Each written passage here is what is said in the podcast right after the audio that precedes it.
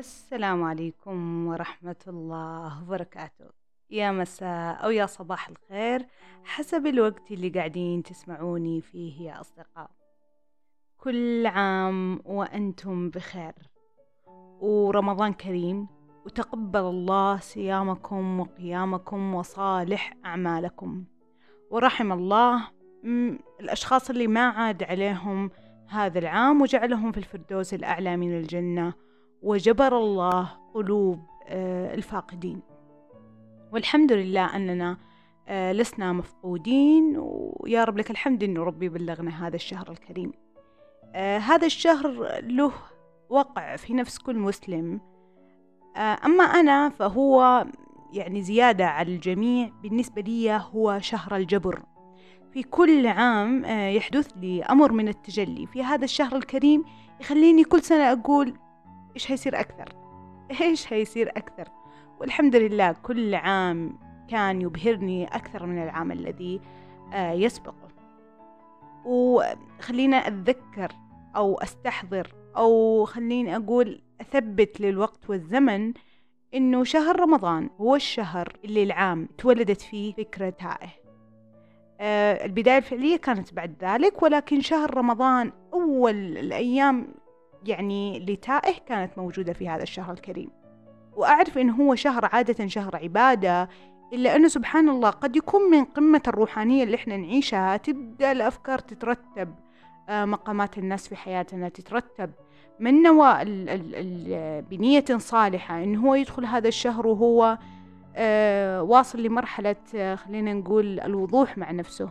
فالله يوضح له كل أمر اشتبه عليه. وفعلا في كل عام رمضان يكون بالنسبة لي خط فاصل ما قبله ليس كما بعده. أبدا أبدا أبدا. أه فزي ما قلت لكم شهر رمضان العام هو بدأت معانا أه فكرة تائه. البودكاست اللي وجدته أو وجدني عندما قرأت عليك أن تكون تائها لتصل إلى أماكن لم تصل إليها من قبل. يحتاج أقول لكم اشتقت لكم؟ واشتقت أطرح آه، حلقات بثقل آه، مواضيعها. أعتقد ما يحتاج وأنتم متأكدين من هذا الشيء. كل مرة أقول لكم آه، أنا سعيدة فيكم ولا أكف عن الامتنان بالأعداد البسيطة اللي تتواصل معايا. التمس نموها في كل فترة. أنا مقصرة وأعترف. حلقاتي قلت كثيرا وآخر حلقة خلينا نقول ما كانت فضفضة قد ما هي ما كانت حلقة عفوا بقدر ما كانت فضفضة. لكن اليوم جيتكم بحلقة ذات ثقل. آه وهنا بس في شغلة أبغى أنوه عليها. هذه دعوة لمشاركة بودكاست تائه مع الأصدقاء لتنمو هذه العائلة بكل حب. وجماعة بليز تواصلوا معنا على الخاص. إذا عندكم أفكار إذا عندكم مشاركة إذا عندكم أي شيء آه، حابين تقولونه إحنا كلنا آذان مستمعة سواء على آه، تويتر تائه أو حسابي الخاص وبمجرد وصولكم لأي واحد منها تصلون إلى الآخر طيب كيف أبدأ؟ من منا يا أصدقاء لم يتعرض للرفض يوما سواء على نطاق العائلة الأصدقاء الشريك العاطفي أو حتى الوظيفة والمكان. حتى الجمادات قد ترفضك. على الأغلب لا يوجد شخص في العالم لم يمر بتجربة الرفض. وللرفض أنواع أشدها ألما هو الرفض العاطفي. لكن لماذا نشعر دائما بأن الأمر أكبر من أننا رفضنا؟ ليش نشعر أنها هزيمة؟ وأنه في أعراض جسدية بدأت تظهر علينا أو اشتدت؟ ولا يزول الأمر بزوال الأعراض بل يبقى ساكنا حتى يحركه رفض جديد. فيعود الألم مضاعفا. حلقة اليوم يا أصدقاء بعنوان مرفوض. في دراسة أجراها باحثون بجامعة كنتاكي حول فرضية أن ألم الرفض يحاكي الألم الجسدي. يعني لما الشخص يتعرض لحادثة آه، رفض هل يتأثر جسديا ويتألم بقدر الألم الجسدي اللي عادي لما يخبط ولا لما يحصل له شيء؟ آه، يعني ملموس. الباحثون جابوا مجموعة من الأشخاص قسموهم لمجموعتين. مجموعة أعطوها باراسيتامول مسكن والبعض الآخر أعطوه بلاسيبو. أو خلينا نقول آه، زي يعني خلينا نقول زي نفس فكرة الدواء ولكن ما له تأثير. عشان آه، يعني يبعدوا العامل النفسي. فكل الناس يشوفوا إنه إحنا أخذنا أدوية كلنا زي بعضنا بس في ناس هم عارفين هم الباحثين أخذينها الباراسيتامول ومجموعة ما هي أخذة أي حاجة أو أخذة دواء ما له تأثير بالعربي. طيب بعدين حثوهم على تذكر بعض آه، مواقف الرفض اللي آلمتهم واللي تعرضوا لها. وجدوا إنه كان الناس اللي تناولوا الباراسيتامول أقل تعرضا للألم من أولئك الذين حصلوا على البلاسيبو أو الدواء اللي ماله إف. النتيجة أن الباراسيتامول قلل من الألم الجسدي اللي يحسون فيه. والنتيجة بس تعطينا يعني فكرة أو شيء فكرة بسيطة إنه والله فعلا ألم الرفض قد يتحول لألم جسدي أو الشخص يحس فيه يحس فيه. يعني لما يقول لك شخص آه، مثلا جاني الرفض خلينا نقول من الجامعة ومن بعدها قعدت يومين وأنا حاس بألم في جهة صدري ماني قادرة حتى أتنفس. صدقوا هو فعلا حس بهذا الألم. طبعا دحين هيجيك مجموعة اللي يقولوا لك والله آه أنتوا خليتوا الجيل هش نفسيا وطول عمرنا وإحنا نرفض وما حصل لنا حاجة آه وطول عمرنا وإحنا عادي إيش يعني؟ رفضنا من الجامعة ولا رفضنا من الوظيفة ولا والله انفصلنا عن شخص مرتبطين فيه آه ما أثر فينا في الزمن الماضي وإنتوا الآن قاعدين تخلون الجيل هذا جيل هش. طيب أنا عندي سؤال لهذه الفئة. ومو شرط تجاوبوني عليه بس خلوا الفكرة في بالكم.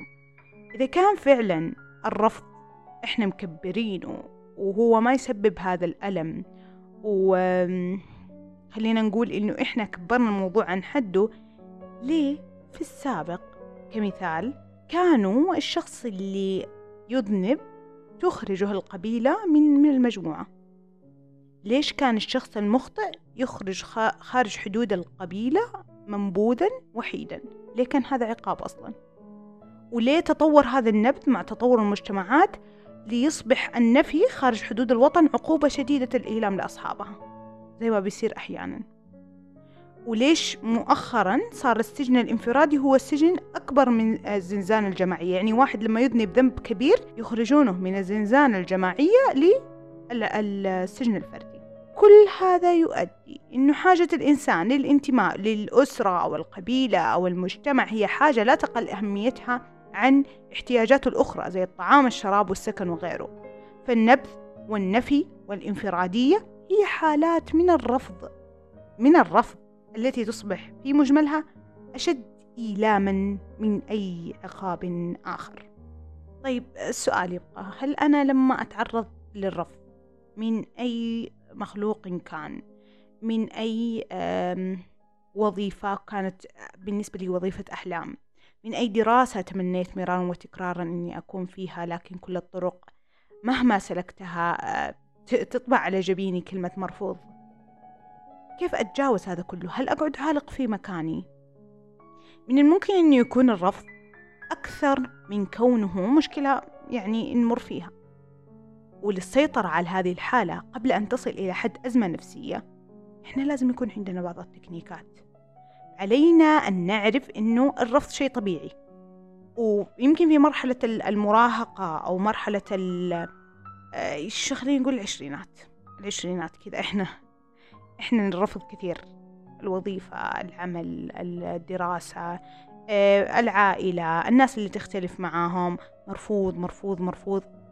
يشوفها من هم في عمر العشرين كثيرا. لكن خليني أقول لكم شغلة من بعدها ترى أنت بداية العشرين مو زي آخر العشرين. خلاص هتصير كذا تعودت. راح توقن وتستوعب أنه ربما يحدث الرفض لمرات متعددة في الحياة. في كثير من الأمور في كثير من المراحل في كثير من العلاقات في ربما أنت نفسك تكون رافضا. يعني ممكن تنتقل الموضوع لك أنت اللي ترفض تتعلم كيف تقول لا أنا ما أبغى. فتستوعب أنه والله أحيانا أنا الرافض وأحيانا أكون أنا الرافض. فتبدأ تمنطقها تقل حساسيتك من ناحيتها ولكن عليك أن تعلم أنه أي محاولة تفعلها لإثبات أنه الشخص أو اللي رفضك أو الوظيفة اللي رفضتك أو المكان اللي رفضك آه لازم يتراجع. هنا أنت خربت كل اللي سويته. لأن أول ما راح يخطر لأي من من السابق آه إنه آه هم كان معاهم حق إنهم رفضوك. والله الوظيفة جتك الريجكت من هنا أنت بدأت ترسل إيميلات آه أريد سببا لرفضي لماذا؟ و... خلاص هم عملوا معاك المقابلة. أنت ما كنت شخص مؤهل في في هذه الوظيفة رفض؟ يا أخي الأبواب كثير. أه والله أنت كنت مرتبط في شخص ورفضت حصل الانفصال. والله في مية شخص غيره. أو في يعني مو هذه قصتك مو هذه النهاية. الدراسة اللي أنا أنا والله أبغى طب وياما حاولت يمين يسار مو شرط طب. whatever الشيء اللي أنا أبغاه وحاولت يمين يسار وما ضبطت. ترى عادي مو شرط هذه الدراسة هي آه، الدراسة المناسبة لك. رفض. ما قلنا لا ما راح نغير معناه. رفض ومؤلم وإحنا فيه. سوزان وايت اللي هي الدكتورة النفسية الخبيرة آه، دائما تقول إنه في حالة تعرضنا لهذا الرفض إن نتصرف كأشخاص بالغين. الألم إحنا ما راح نقدر نسيطر عليه لكن أكيد يمكننا أن نتحكم في تصرفاتنا. إذا واجهت سلسلة من الرفض يمكن نحتاج أننا ننظر لنفسنا ونرى إحنا كيف قاعدين نتصرف ونقيم مواقفنا وبس ناخذ دور الضحية. أعطيكم مثال؟ خلينا ناخذ مثال ممكن يكون أسهل. آه let's say أنا والله كل ما رحت وظيفة خلينا نقول أنا شخص في المجال الصحي كل ما دخلت ال interview تصير معي مشكلة وما أتجاوز ال interview. مرة اثنين ثلاثة أربعة. والله في كل مرة أنا أخذ دور الضحية. أنا تعرضت للرفض أو رفضتني هذه الوظيفة لأنهم هم يمشون بالواسطة. طب واحد يمشي بالواسطة اثنين يمشي بالواسطة كلهم الأربع. معليش إحنا حسينا بالألم تكة. طب خلينا نحلل الموضوع تكة. خلينا نحلل هل أنا ممكن عندي اللغة الإنجليزية مو أفضل شيء؟ ردودي في الانترفيو ما كانت فنانة. طب نجرب نسأل أحد مختص. نحاول نحسن point آه، ال interview عندي. ال CV حقي يمكن أحتاج آه، عين ثانية تشوفه. ممكن أنت بهذه الحركة البسيطة تخرج من دور الضحية وبنفس الوقت تستوعب أنه أنت قاعد تطور. الرفض المتكرر أعطاك علامة أنه في مشكلة. عندك أنت ما عند غيرك لذلك هو الرفض يجيك. مؤلم مؤلم أنا ما أقول لك عاتب نفسك فيه. آه لكن ضروري يعني خلينا نقول نستفيد من أحد ال ال الأشياء اللي صارت معانا في إنه نقوم. مو دائما ناخذ دور الضحية ولا صحيح إن دائما نمشي آه كأشخاص آه متعرضين للظلم. الرفض هو جرح عميق.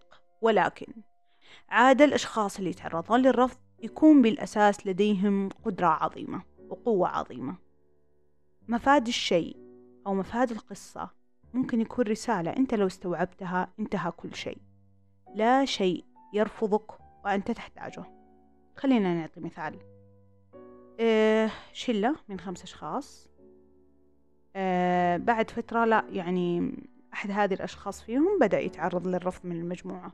حاول الشخص يمنطق الموضوع يشوفها يمين يسار ليش هذا الأصدقاء بدأوا يرفضوني؟ إيش فيه لقى والله ما في شيء منطقي فجأة في مجموعة أصبحت لا تريده.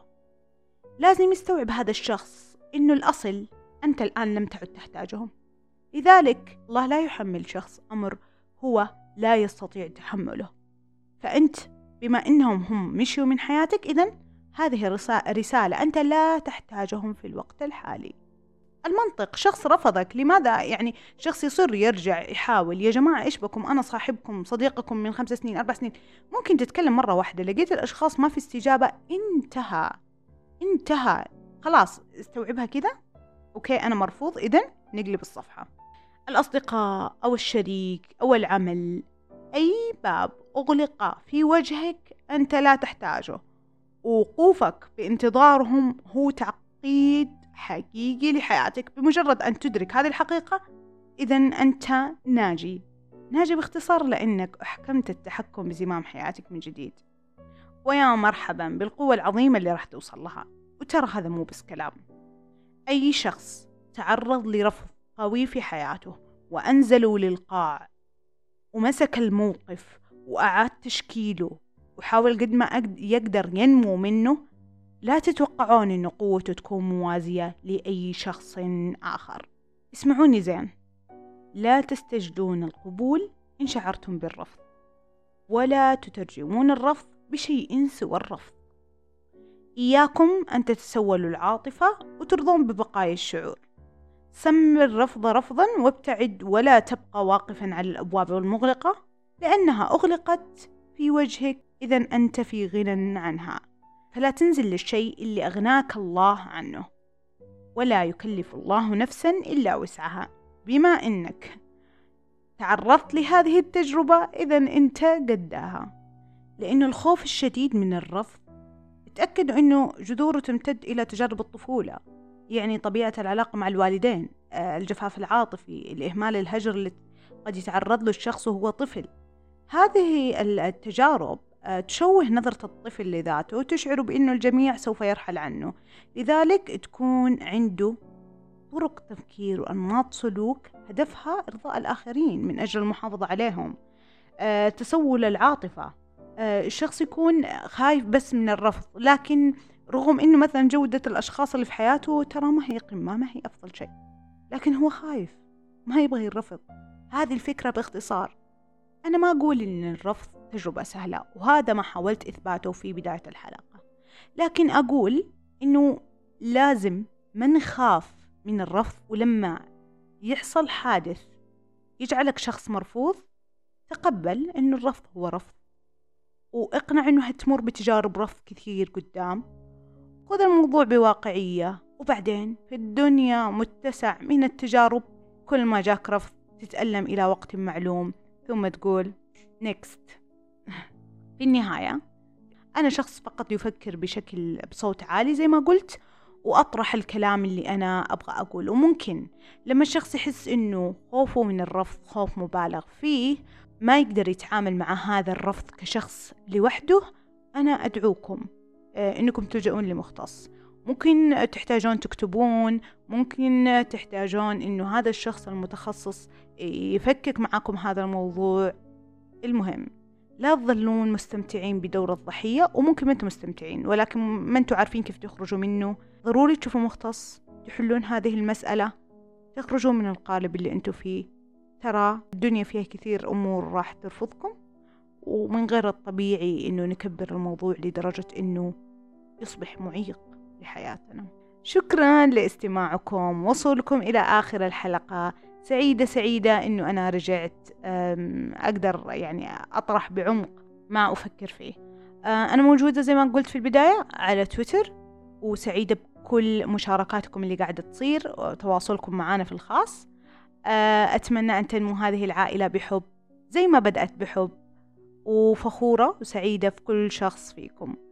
آه، شكرا لكم وفي أمان الله.